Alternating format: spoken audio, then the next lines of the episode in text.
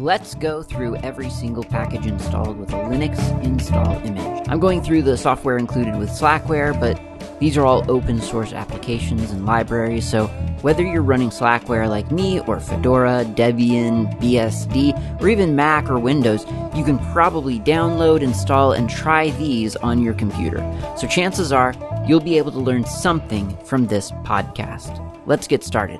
I feel like I just talk about Kontact all day now, because the next application on the list is Korganizer which is a component of Kontact, or, or it can be. It can be launched as a separate application, but I usually interface with it through Kontact, and so that's what I'll assume everyone does, uh, which is not a safe assumption by any means, but that's what I'm doing anyway. And and no matter how you get there, I mean, I think Korganizer looks strange to me outside of Kontact because it just it's it's it's so small compared to compared to all of the different widgets and things in in Kontact. But the uh, it's a calendaring application first of all. And it's it's pretty much what you would expect I, I, think. I mean you've got on the upper left corner you have an overview of the month. And then under that under that is a an, an, an item selection box and right now it's empty it just says no item selected this is my favorite feature of Korganizer that empty box becomes a really really convenient widget momentarily. Below that, there's a list of all the calendars you have subscribed to. By default, if I recall correctly, there are maybe one or two. One is birthdays and anniversaries, which is extracted from your contacts. And I think there was a personal one there as well, personal calendar default. Yeah, that's correct. Okay. And then in the the next uh, column from or the next panel over from that is the calendar in some in some configuration, some view of of a of a calendar. There are lots of different views that you can have. You could look at it through as a month, so it's just a big grid with lots of days on it and and little slivers of appointments or, or events. You can look at it as a timeline, which kind of gives you almost a project manager style overview you can view it as in, in what they call the agenda mode. And if you click on agenda, that sort of unlocks the day and the week view as well. So those are your options. Pretty straightforward stuff. Nothing super, super exciting really, but I'm going to go back to the month view for a minute and I'm going to click on uh, this event here, some arbitrary event in my calendar. And the little box over on the left that I told you was very exciting was empty before. Now that I've clicked on this event, that box is populated with all the data from that event. I realize that doesn't sound like that exciting of a uh, of a UI choice, but if you've used other calendaring applications or web apps where you either have to click into an event to a whole other screen to see just the rudimentary data about it, or you have to drag over the event and it pops up an instant preview of most of the data, but not all. And then you can't get rid of the stupid preview. So this has, this does have a preview. If you, it, it's a tooltip. You can, you can just hover over a thing and then you've got a tooltip that, that, that appears. So you don't have to click into it. But if you want all of the data with, with, with all of the information about that event, you just click on the event. You're, you're still in your main view, but you just, you, you also have the details about that event over on the left. And I just, I love that design choice. It seems so silly, so simple, and yet really it's, it's a big deal. It's a, it's a great little feature of, of Korganizer. I don't use KR Organizer as often as I kind of wish I did. Uh, in a way, I, I could do more calendaring. I could do better at calendaring. I use it mostly, I, I use calendaring at work mostly or to coordinate with other people in, in real life, but a lot of that is just done through other people's calendars. And I, I do feel like I could, I could be a little bit better at, at that sort of thing. But, or rather, I could be better, I, I could, I could get more experience on Korganizer were I to use it more often for calendaring. But as it stands, I, I don't do that much calendaring in Korganizer. If anything, it's in, it's on my work laptop in evolution because that's running GNOME. So that's that's as much as I know about um, Korganizer. Well, that's not true. You can also, of course, subscribe to calendars, and that's the that's the way that calendaring is done over the iCalendar or iCal or DavCal, several different protocols, and and this talks to them all. So if I right click over in this um, subscription area, I can add a calendar, which by the way, this terminology, I hate this terminology. And I know it's not K organizer's terminology. It is, I, think it's just the iCal or iCalendar. I forget which is the, the open one. I think it, it must be iCal. Um, it, it's, it's, it's that terminology, but I just, I can't stand the concept of, I can't get used to the concept of adding a calendar because to me, K organizer is the calendar. I see the grid, I see the date, the days and the dates. Like that's the calendar. How can you add a calendar to a calendar? I, I just, that terminology, I will never be used to it, I don't think. I wish it was something, if we could just use some other term for the, the parcels, the packages that you that you bring into a calendar. It could be agenda, it could be uh, ev- event listings, it could be um, I don't know something.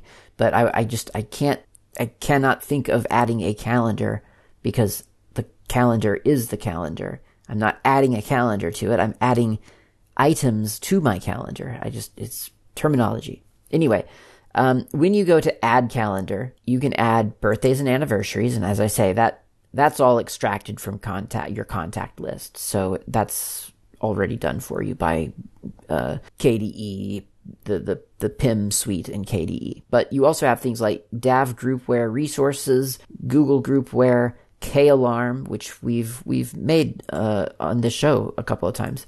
Uh, we've we've done some K alarms. Uh, Microsoft Exchange Server, Open Exchange, Groupware Server, iCal Calendar File, iCal Calendar folder. I don't love any of the iCal or any of the calendar um, formats that I've used. To be honest, I, I think they're all they're just, none of them are exactly what I want. I, I would love to have sort of a simple version of of of calendaring where it was some you know minimal minimal f- markup file like an RSS feed, but but minimal preferably. So I guess more like Atom feed, but even more minimal maybe. Um, and where you could just publish that onto your server and then people could subscribe to that, which I know people can do with RSS or Atom. But I, I just wish there was some kind of integration into calendars for that. And I know that that's not every use case because a lot of times you want your calendar events to be read and write. But for me, sometimes I just want to coordinate with a group of people I just want to create an event that transcends time zones, that'll be translated by their local client, and I just want to throw that somewhere on a server, let them subscribe to it so that it appears on their calendar. And I just can't find a really, really easy way to do that. I mean, I guess the easy, the easy way, I guess, is to, to create like a next cloud calendar and distribute that as a subscribable entity. But that's just not always that that's that to me seems like overkill, maybe.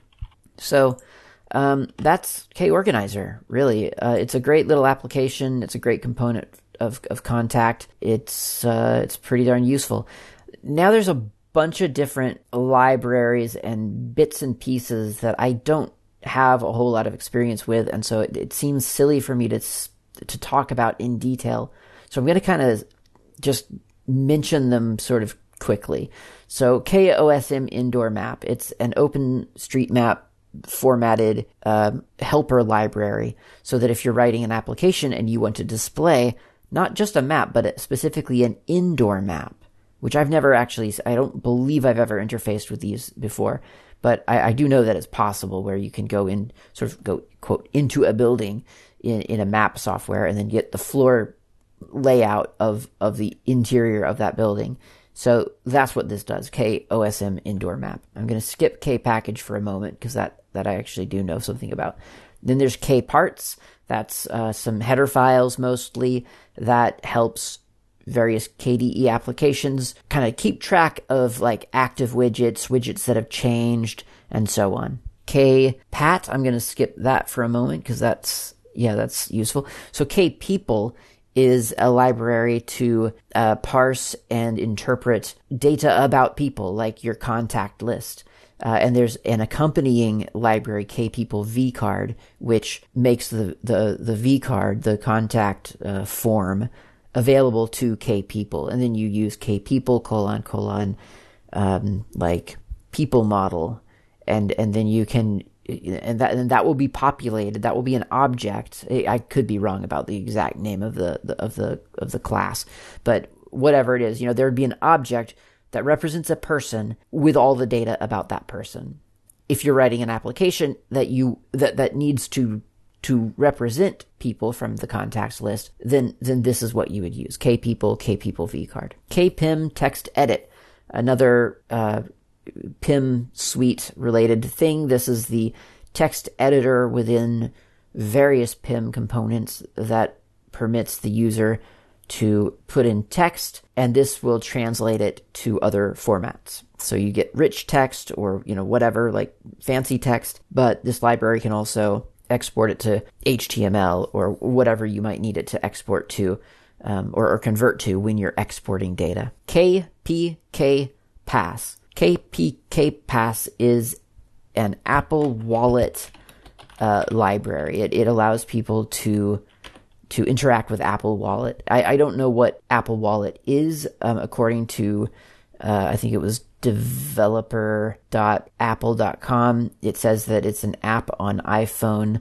iPod Touch, and Apple Watch allowing users to easily manage payment cards, boarding passes, tickets, gift wallet, uh, gift cards, and other passes. So it's it's a vault. It's a it's a data vault, probably encrypted. I would assume with that kind of information in it, and and KPK Pass lets KDE or your KDE application that you're developing interface with with Apple Wallet. I have no experience. Uh, hopefully, we'll never have any experience with that. K plotting this is a plotting library. So if you're writing something that needs to display data in, in, in some kind of graphical form, uh, specifically a, a plot, then kplotting is the library that you could use to do that. KPM Core. KPM Core is a library for managing partitions. Now, we're going to talk later about a partition manager for KDE, and that presumably, I haven't looked at that code yet, um, it, and I probably won't. I mean, I don't. It's not that big of a deal, but it's.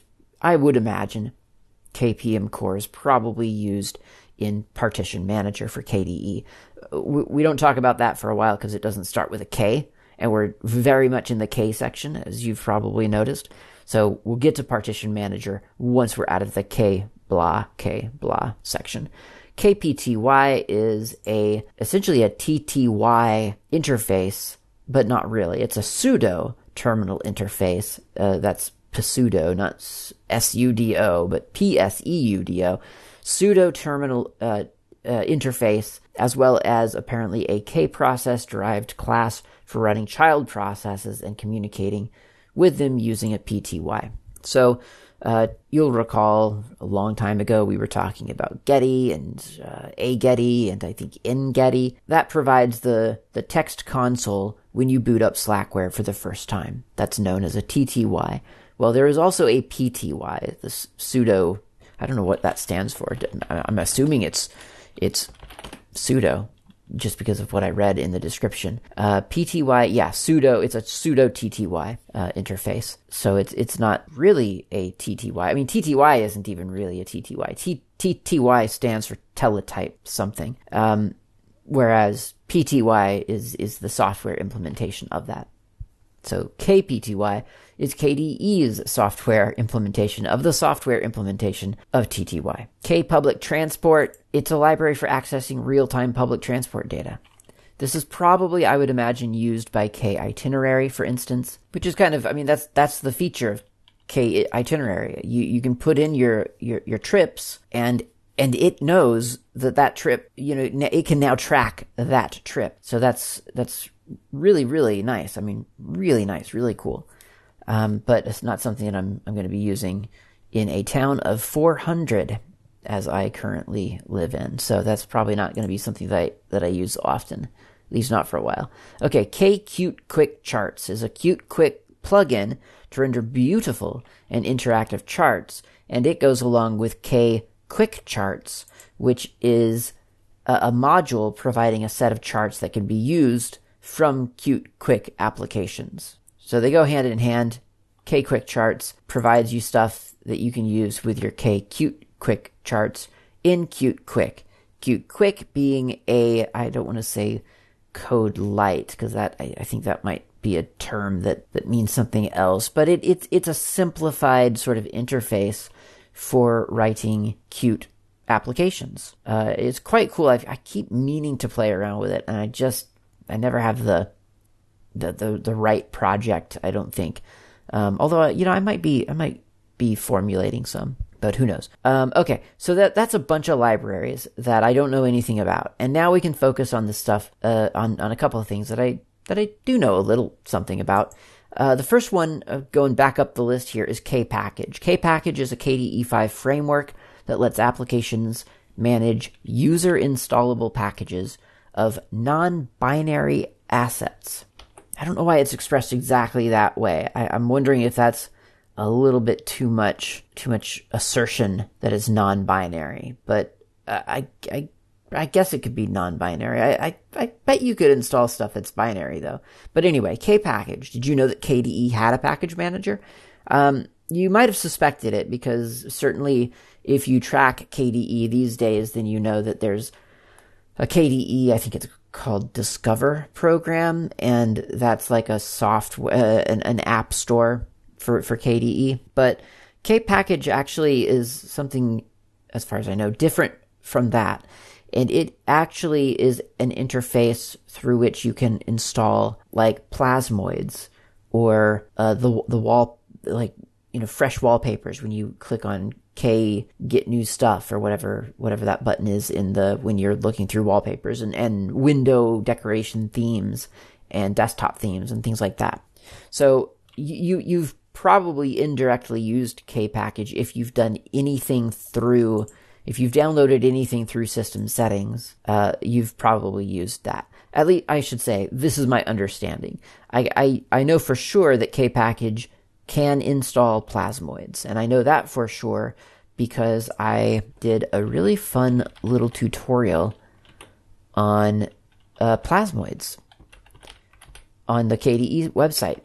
And it is, I, I highly recommend it. it. It was a really good little tutorial. I will put the link in the show notes but it's a development tutorial on Plasma 5 QML2 for, you know, predictably a, a, simple little hello world application.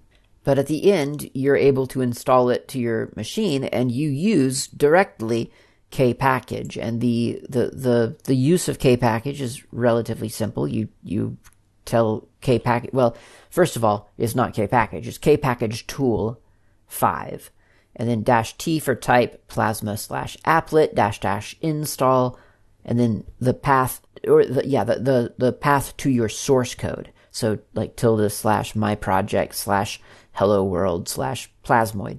K package generates a JSON file describing your little application and installs it to the appropriate place, which is, you know, tilde slash dot local slash share slash plasma slash plasmoids pops it into there. It is named according to a property that you created during during the tutorial, uh, and then you can go to your, you know, your like uh, add add add a widget menu, add widgets, you know, like if you right click on the desktop, add widgets, and there's hello world. Like there's the thing that you created in the list of available plasmoids.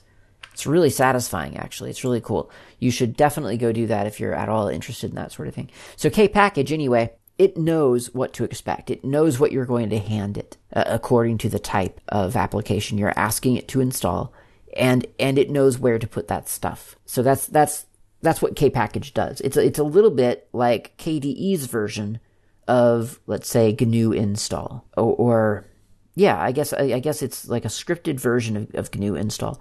Which, by the way, I still I still think that GNU install is the worst example of namespace squatting I've I've I've ever seen.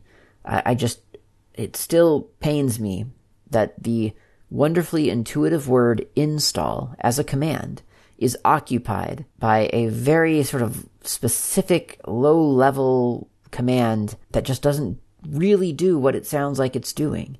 It's really just a fancy copy. I mean, I know that's all an install really is, but but wouldn't it be great if if Linux distributions they just had the word install symlinked to its package manager, and then you wouldn't have to figure out the special commands for for your the, for each different distribution's package manager. You could just install foo, and foo would be installed. It would be so nice.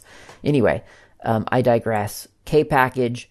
It's a simple thing. It you know it kind of calls itself K package, and you so you think, oh, this must be some kind of uh, package manager, but it's not. It isn't really. I mean, not not when we think of DNF and apt and so on. It's it's just a it's just a simple installer, really. But it is useful. I mean, it's it's useful because if you're creating things that are you know, with a predictable structure for the KDE desktop, then KPackage knows how to how to handle those uh, all the different files. Okay, next up is KPat. This is a card game. It's a solitaire card game specifically. No, actually, it's several solitaire games. There are, it looks like, uh, well, there's five across and three down currently. This is highly adjustable, so actually you can you can make it any size that you want, which is really nice. Uh, so anyway, it's like yeah, 14 games in here. There's Aces Up, Baker's Dozen, Castle, 40 and 8, Free Cell, Grandfather, Klondike, Simple Simon, Spider, Yukon, lots of, and more, lot, but lots of them. And you click into one and it lays out the cards for you, deals them, and, and then you play the game. And like I say, there are 14 different games, so it, it doesn't make any sense really to, to, um, to try to figure out or, or try to talk about how each game is played. There is a very, very cool thing, which is a demo button at the top. And it, it it's all it, it, plays the game for you basically. And you, whether or not you understand what you're seeing is a different question because because really it, it does it, it it just plays the game. It's it's it doesn't it doesn't give you the logic. It doesn't tell you why it's doing what it's doing. It just starts moving cards around. So i don't know how useful it is but uh, it it might be. There's also a hint button. So that kind of hints towards you know possibly the next move. But again, it doesn't necessarily tell you what the next move is. It just, or, or what to do with the card that it highlights. It's just telling you there's something about this card that, that you should be looking at. So you do kind of have to know what the, what the game is that you're, that you're getting into or else you will be lost. However, there is a handbook and it does, the, the handbook does cover each game for you. So if you need to learn a new solitaire game, then it does provide the rules. Klondike is the most famous famous patience. Oh, KPAT means patience. I forgot to mention that. Most likely because it comes with a well-known operating system. It is played with one deck. The goal in Klondike is to put all cards, all real families ascending on the foundation. This gets easier once all cards are lying face up, and so on. So yeah, it, it does describe every single game that it ships with. So you can learn a bunch of solitaire games. I have to admit, I'm not I'm not a big solitaire player. I mean, I do play a lot of solitaire games, but not the not the you know poker deck solitaire game variety. Not for any good reason. I I actually quite admire that sort of thing because I think that designing a game for one person is frequently difficult. There, that's a that's a real technique, I think. So the fact that there are so many and that they use the same kind of deck, I just think that's so cool. I just love, I really admire, I have a lot of admiration for, for, for a standard deck. I don't know that that's the best deck f- f- for what it is. Like, I, I wonder if people developing that deck a long time ago, uh, coming as it did from, you know, traditional tarot decks and stuff. I wonder if they would have if if that's the deck that would have evolved if if if they had known that it was going to last for several hundred years and be the default deck of cards for so many different games. But the fact that that's that's just one deck of cards and that it has evolved into so many games. I mean this this is 14 solitaire games in this one application. And that's by no means not every solitaire game that exists nor is it every game based on that deck of cards. you can do a lot with a, a just a simple poker deck. It's really, really, really neat. Um, with all of that having been said, um, this is not a game that I will likely use all that often. Or who knows? Maybe it'll be the thing that gets me into solitaire. Um, of course, it's the same. It's it's the it's the typical KDE game uh, suite sort of setup. You know, you've got you've got a really nice interface. You can go to settings and change the appearance drastically. I prefer Oxygen Air myself, but there's also Ancient Egyptian, there's Dondorf, there's Nicu Ornamental. I know Nicu vaguely from, from the Fedora project.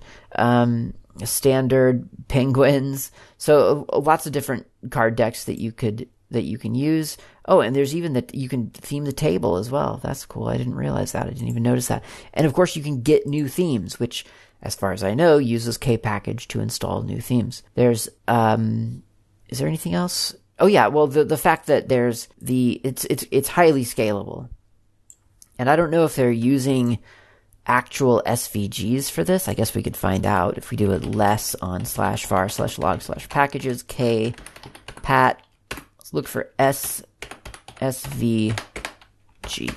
Oh, it does. It does. So these are oh, those are the themes. Okay, so does it do well, yeah, I, I don't know if those are the themes for the cards. Either way, there's a bunch of SVGZs, which are compressed SVGs. So I wonder if that's a sprite. It's probably a sprite sheet, essentially is what that is. Oh, that's very cool. That's very neat. So yeah, I mean, it's it's a beautiful, beautiful little interface on a technical level. I mean, I don't know. There, you know, there might be even more beautiful interfaces for cards now. I don't play cards so much on computers. I think it's really nice. So I think there's a lot to be said for that interface. It's very, very nice. So that's KPAT.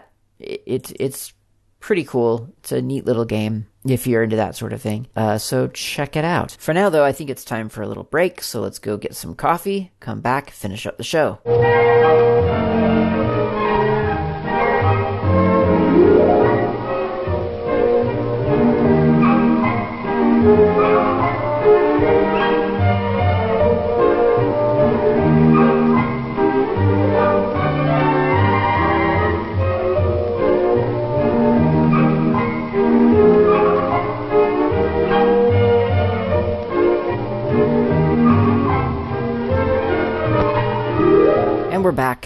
Coffee and still not that special summer blend that I was talking about last time. I just haven't I haven't ordered it yet because I'm not out of my other coffee, and, and I, I, don't want to order one and then let the other sort of languish. So I, I need to finish the current batch, and that's okay. Uh, I can I can wait. I mean, summer technically hasn't even started here in New Zealand, so it's it's early technically yet for for the summer blend of coffee. Okay, so I'm, I'm skipping around a little bit here in the list. If you're if you're carefully following along, you'll notice that, that I did some things out of order. I'm going to do that again because the next application called actually did I skip one? I feel like I skipped one. KPK pass, K people, K pat, K parts, K package. No, okay, I did it. All right, so the next one in in in my list is KRDC, but that depends heavily upon KRFB. You can't really use one without the other. I mean, strictly that's I guess not true, but I think realistically you're you're probably going to be using both. And either way, we're going to talk about both. So, I think in the workflow it starts with KRFB. And if not exactly KRFB, then something like KRFB. So KRFB is the desktop sharing application of KDE lately, at least in, in as of Slackware 15.0, I have noticed that it appears to be um, sort of an not an always on, but an always available kind of application. So if I click on the KDE system tray for like this in the status and notification pop up window or menu, one of the selections there is desktop sharing. And if I click on that, KRFB appears. I'm telling you this specifically because I spent quite some time for a while trying to launch KRFB from the KDE, the K menu, and it didn't appear to be failing, but also it didn't appear, a window wasn't appearing. And that was confusing me. And I thought something was just dying silently. But actually, it was just launching itself into, or it had already launched into the system tray. So be aware of that. You might have to go to your system tray, look around for desktop sharing, click that, and the window appears. The window is called desktop sharing which is awfully confusing for an application called KRFB. KRFB stands for KDE Remote Frame Buffer. Rolls right off the tongue, doesn't it? So desktop sharing is a kind of a simple window. You, you need to check, you need enable for a check mark, enable desktop sharing. It provides you with your connection details this is a hypothetical connection because no, no connection is, is active. But as long as you've got that enable desktop sharing, essentially you have started a VNC server. VNC is a virtual network connection, and that's the thing that lets you connect to other computers graphically across a network. It's like SSH, but it's got the whole graphic stack along with it. And you might think, well, that sounds like SSH with X forwarding. It does, but it, it's it's still different because rather than just sending things over a protocol, or well, it is sending things over a protocol, but it's it's not just it's not using the X eh, the Zorg X Xorg X11 whatever uh, protocol. It is it is broadcasting JPEGs, essentially an animation, an interactive animation of the screen that you want to look at. So it's it's it's kind of heavier than than X X forwarding SSH, arguably, but um, it also kind of I mean there are benefits to that because you know you're getting well literally and figuratively the big picture. You're getting the full thing. Uh, so that's that's VNC. You are running if you've started this and enabled desktop sharing. You're now running a, a VNC server on port f- uh, 5900, 59 100. So connection details, this is a great, great display of connection details. This is one of my favorite. It has the host name in case you have DNS on your local network, and it's got the IP address. Admittedly, this is a little confusing possibly because it's got both the host and then the IP in parentheses and then colon 5900.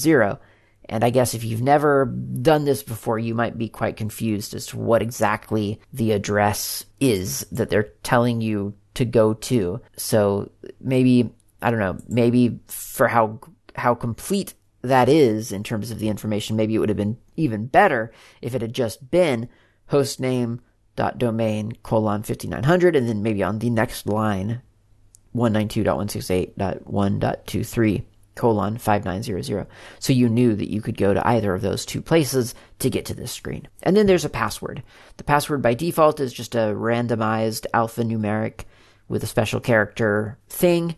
I think possibly there's room for improvement here as well. Frankly, I think that I, I don't think that any such random password like that is going to be conducive to conversations when you're trying to help someone over a phone, for instance. You know, they've called you up, they need help on their computer.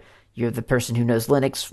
Quick, what do you do? You have them fire this application up, and then you have them read the password over BGUF dash 9FU. Wait, was was that B as in beta or or D as in delta or V as in Victor? G was that G as in golf or is it Uh, uh, v as in Victor? You know, like it's just gonna it goes on and on, right? Like everything they say, you're just gonna.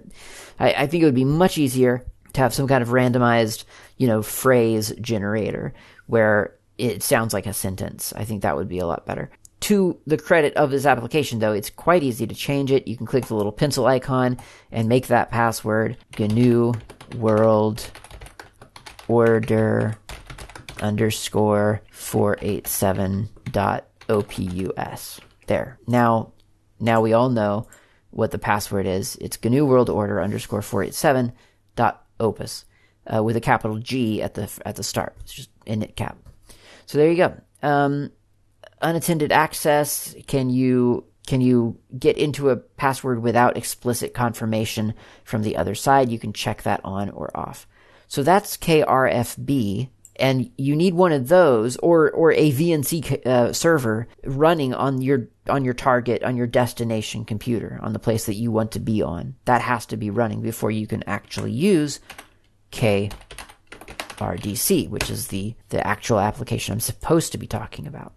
KRDC stands for KDE Remote Desktop Connection. You can connect to desktops over two different protocols through this application. There's VNC and then there's RDP. RDP. RDP, I think, is a Windows thing. I don't know really anything about it, but VNC is exactly what we've got going on over here in KRFB. So I could type in the IP address, and then I don't think I have to follow it by the colon 5900 because I believe it just figures that out on its own. Oh, I know what I'm doing. I'm typing in the wrong password. It's funny that I did that because I very specifically set the password. So upon entering the correct password, yes, it does append the 5900. Of course, if I had wanted to, if I if I knew that I had been running VNC on a non-standard port, then I could have included the colon 59 01 or 6400 or whatever port I was running VNC on. But in this case, it's the default, so who cares? Put in the IP, put in the correct password to get onto that remote system, and then you've got your desktop, and you can make your desktop image full screen so that it feels like you're actually just using that computer instead of your own computer. You can make it small. You can adjust the bandwidth that it's going to require by, by compressing the image more. You can observe or you can take control of the mouse and so on. Like, you know, it's desktop sharing. So it's everything that you would sort of imagine.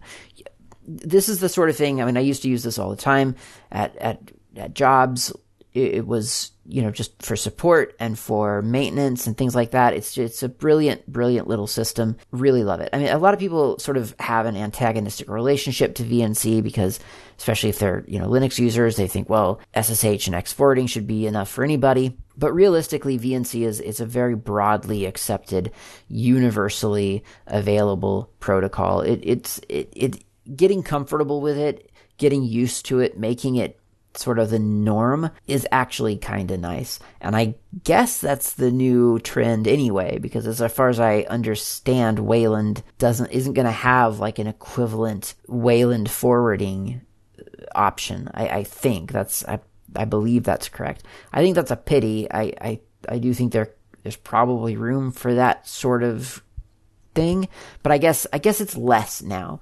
And I and frankly, a lot of the times when I was X forwarding anyway, if you start getting too too complex in terms of what you're forwarding, I don't know. I experienced environment problems. Like you know, I would I, I an environment variable wouldn't come through. For, you know, it, I'm sure that it was my fault. I'm sure it was my environment not being configured optimally for what I was doing. All I'm saying is that sometimes that would happen. Whereas with VNC, because you're you're just you're just eavesdropping on the screen, you're just getting the screen the environment is still on that remote computer. It just, I don't know, everything sort of just kind of worked that way. Um, I, am not, I'm honestly not saying VNC is necessarily better than X forwarding. I'm, I'm simply saying that it is, there are certain conveniences to VNC, and I'm not antagonistic towards it. I'm, I'm fine with VNC making that process easier. There may well be someone out there who has very, very legitimate uses of X forwarding and hates to see that going away. And, and I can respect that because I've seen some amazing things done with forwarding, definitely. Um, all I know is that for my simple use cases, VNC is actually quite convenient. So that's KRDC and KRFB, which I'll have to remember uh, eventually. Although, you know what? It's so close now. I think we can get through K rename and K Reversi before I end this episode. So K rename is a powerful, it says, batch renamer for KDE. Look, any batch renamer is is good to me. I K re, uh, rename in Thunar, K renamer. It's an amazing, amazing thing. It's one of those things. It is literally one of the things that brought me to Linux.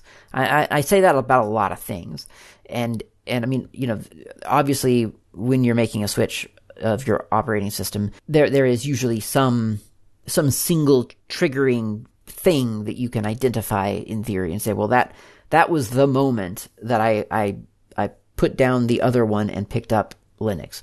But but once you're sort of it's not it's not an overnight thing and you're kind of like you're evaluating and you're experiencing and you're, you're deciding whether this is like a, a hobby, uh, just a, a thing that you're doing this week, or whether this is for the rest of your life. And I think one of the things that confirmed that this was for the rest of my life was the need to rename a bunch of files. I shouldn't say that. I should say process a bunch of files. It wasn't always renaming, but there are files that sometimes you just you need to be able to rename in bulk or you need to process in bulk. And that's what KRenamer makes possible. And what a, a beautiful, beautiful thing that is, too. So I'm going to make uh, a couple of different files here. I'm just going to call them foobar baz, blah, quirk, and neon. So that's six files. Six files in my RAM disk. Open up KRename. So, uh, oh yeah, finish the story, and and the fact that, that Linux made it easy to bulk process, like pretty darn trivial in in some very clever GUIs like Thunar, because uh, I didn't know about KRename until very recently, um, or or you know through simple scripting, uh, relatively simple script, scripting. I mean, it's not simple when you're just learning it, but you know it gets really easy really fast. Okay, so here's KRename. I'm going to add some files to it. I'm going to go to my RAM disk. I'm going to select all of the files. And here they are. They're listed in KRename. The destination is going to be, I'm just renaming the input files. These, this is a tabbed interface. So the f- step one is files. You add the files here. You can sort them differently, which is quite nice. That's kind of cool because, I mean, I don't know exactly why you'd need to, but I guess just just for your own reference point, maybe. You know, maybe I want all the B, all the files starting with B up at the top, and then all the other ones down at the bottom in any order. You couldn't care less about the order there. Uh, okay, so now they're they're all sorted. So now I'm going to go to destination. That's the next tab. I can copy files to a destination folder. I guess I could do that too. I could, I could, um, yeah, I, I could make maybe a new folder in in my RAM disk just just for kicks. Uh, I'll call it renamed. Okay, so that's that's the that's the location now. There's a, a, a selection to overwrite existing files, which I don't I don't need to do because it's an empty folder. And then there's a lot of different plugins. So you can do, for instance, a series number, which will which will process uh, episode, season, and uh, season number. I guess that must be. There's subfolder sort plugin. The plugin sorts files into numbered subfolders after renaming. There's date and time, EXIF, all kinds of uh, all kinds of plugins, so that you possibly don't even have to. Um, you know, sort of figure out how to get to where you want to be. It might already exist. This is an amazing application.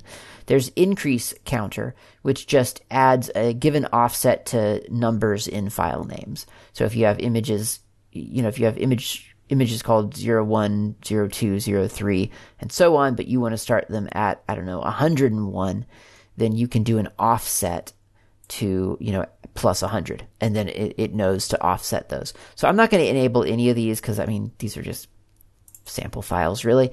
Uh, and then I'm going to go to the file name and this is where you get to structure the whole, the whole thing. And best of all, you get a preview. You get a live preview of what would happen to those files if you were to do the thing that you are saying that you want to do. So and this is amazing. So there's a prefix, a suffix, file name, and extension. And these are all fields that you can just fill out. So it's, it's, it's, there's no mystery here, you know, it's super simple. So the prefix, uh, I could do a, a, date, I could do a number, I'll do a number. And then I'll do, uh, for the file name, I'll, I'll put a, an underscore. So it's, it's number underscore. And then maybe I'll do, um, let's see, APL 1 dash 3 underscore again and then the original file name, which I don't have to do anything for. That's just that's that's implied. It understands that I'm not replacing the file name. Although, if I wanted to get fancy, I can click the little info button and learn all the different variables available to me, and there are many. So there's old file name converted to uppercase. That's the ampersand. That's cool. There's a, a dollar sign, which is just the old file name. Uh, but but I mean, there's you have control over all of this. So the the old file name is presumed. It is something. It assumes that you're using the old file name. If you're not, for I don't know some reason, you can just uh, one of the fields is called file name. You can just give it a custom name. So I could just call them all hello world, and then I've got I've got one underscore APL one dash three underscore hello world, two underscore APL one dash three underscore hello world, and so on. So, I mean, you can override basically everything. You can capitalize, you can use the old file name but convert it to lowercase or uppercase, or just use the original file name. So, lots of options there. You can change the suffix, so, you know, add something, something uh, at, at the end of, of a bunch of files and then you can what else can you do? Uh, use a different extension, so you can have them all be um, use original. No, I want to customize the extension, so I'm going to do .txt. So now they're all .txt files. Oh, I don't need the dot. Okay, just txt. It insert it puts the dot in there for me. Uh, and now I can finish. It tells me that it's working and that it has finished, and I can close that window to to close out of that application. And yes, there's all the files in the renamed directory, and they've been copied there. They haven't moved there. They've been copied there. And of course, I could have I could have adjusted that as well. So all of those things are. I mean, it's just one of the most configurable renamer tools. And honestly, I mean, there's a lot of tabs, a lot of buttons, a lot of fields. But if you, as long as you don't see, you know, a visual complexity and, and panic, like it is really, really intuitive and, and really, really powerful, really, really easy and not intimidating. Like this is a renamer tool that you would use gladly if you had to rename stuff. Um, quite frankly, I, I, can see myself using it a lot because I, I, I, do get bundles of files from like Humble Bundle and things like that fairly frequently, and I'm often rename, renaming them or at least appending something to their existing names to, to, to classify them for myself. So I could, I can see myself using K rename quite a lot. So very, very exciting discovery. Definitely, definitely check that one out. And then the last one for this episode, well, technically not the last one, but I've done the last one, KRFB. So the one before KRFB, so that I don't have to remember to do KRFB, is K Reversi. And that is a game that I've actually, I'm pretty sure I've played this before. The goal, it, it looks, um, it looks like the, the, the game, I think it's, well, who cares what it looks like? It, it looks like it's, it looks like Reversi is what it looks like. There are two colors of beads white and black. Well, at least by default. Do I have a settings change? I can use color, different colors, so red and blue.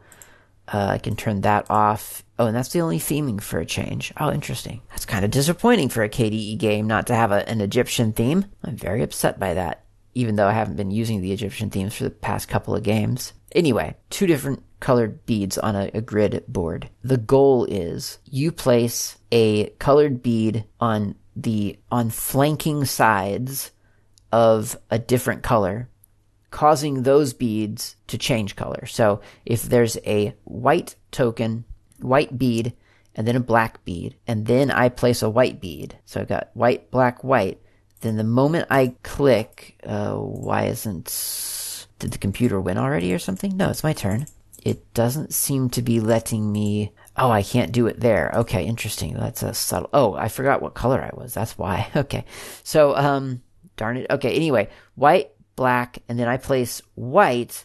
Then suddenly I've got white, white, white. Cause that black one in the middle, it had to flip color when surrounded. So here's another setup here. I've got, I have to remember what color I am. So here's black, white, white. So I'm going to place a black token at the end of that sequence, and now I've got a row of four black beads instead of white beads. There is a, a sort of a hint mode where you can show legal moves, so you can see where where you would be allowed to rev- to to place a token to reverse stuff. It gets pretty complex. I, I'm trying to imagine playing this game in real life because I, I just feel like you really kind of have to look around a lot for for the things that get flipped.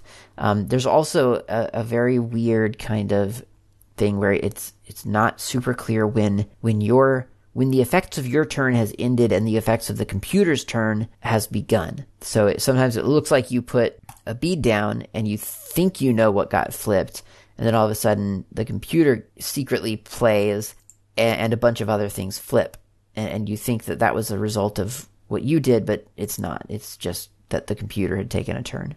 It's a really neat. Uh, it, it, works diagonally as well. Um, it, it is a, a very cool game. Um, a lot of fun. I, I don't know. I don't know how much I, I would play it in real life because I, I do feel like there's a lot of sort of back and forth, and I don't I don't know that I love that mechanic all the time of where you feel like you've just made real progress towards winning, and then oh, the whole board changes out from under you. I can see why some people do like that. I'm not saying it's a bad mechanic. I'm just saying a lot of times for me, it just makes it seem like the game is going to go on forever. Like there's no hope of ever of ever anyone winning because it's just it just things keep flipping. And at that point, I just start putting arbitrary things down because I, I, I just feel like it's all down to chance. Like, well, who knows what's going to flip next? Who cares? I'll just flip. I'll flip what I can. I'll just put down beads to get the game over with. So I don't think I would actually sort of latch onto this, but it is a well done game. Um, it, it's relatively quick, so you can kind of get through a, a game pretty, pretty, pretty quickly, pretty easily and it looks like I won. I got 37 beads to the computer's 27 beads.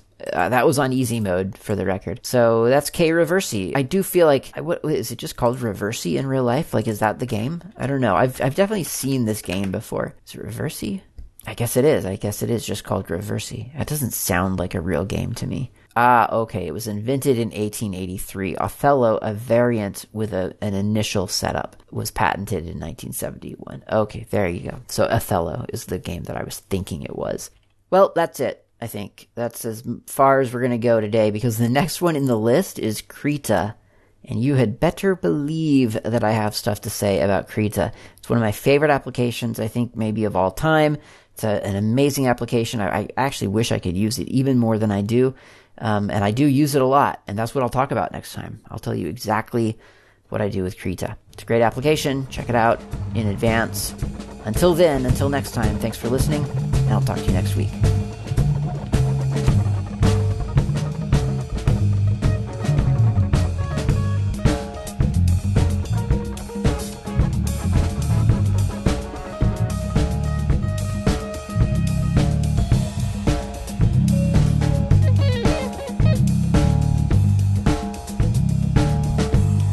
Thanks for listening. My name's Klaatu. You can reach me anytime over email with feedback or comments, tips, or just to say hi. My email address is klaatu at slackermedia.info. You can also reach me on the Mastodon network, not Klaatu, at mastodon.xyz. The show's intro and outro music is by Fat Chance Lester. You can find their music on bandcamp.com or on GNUWorldOrder.info. In the archive, you'll find a music directory containing the album from which this music has been extracted.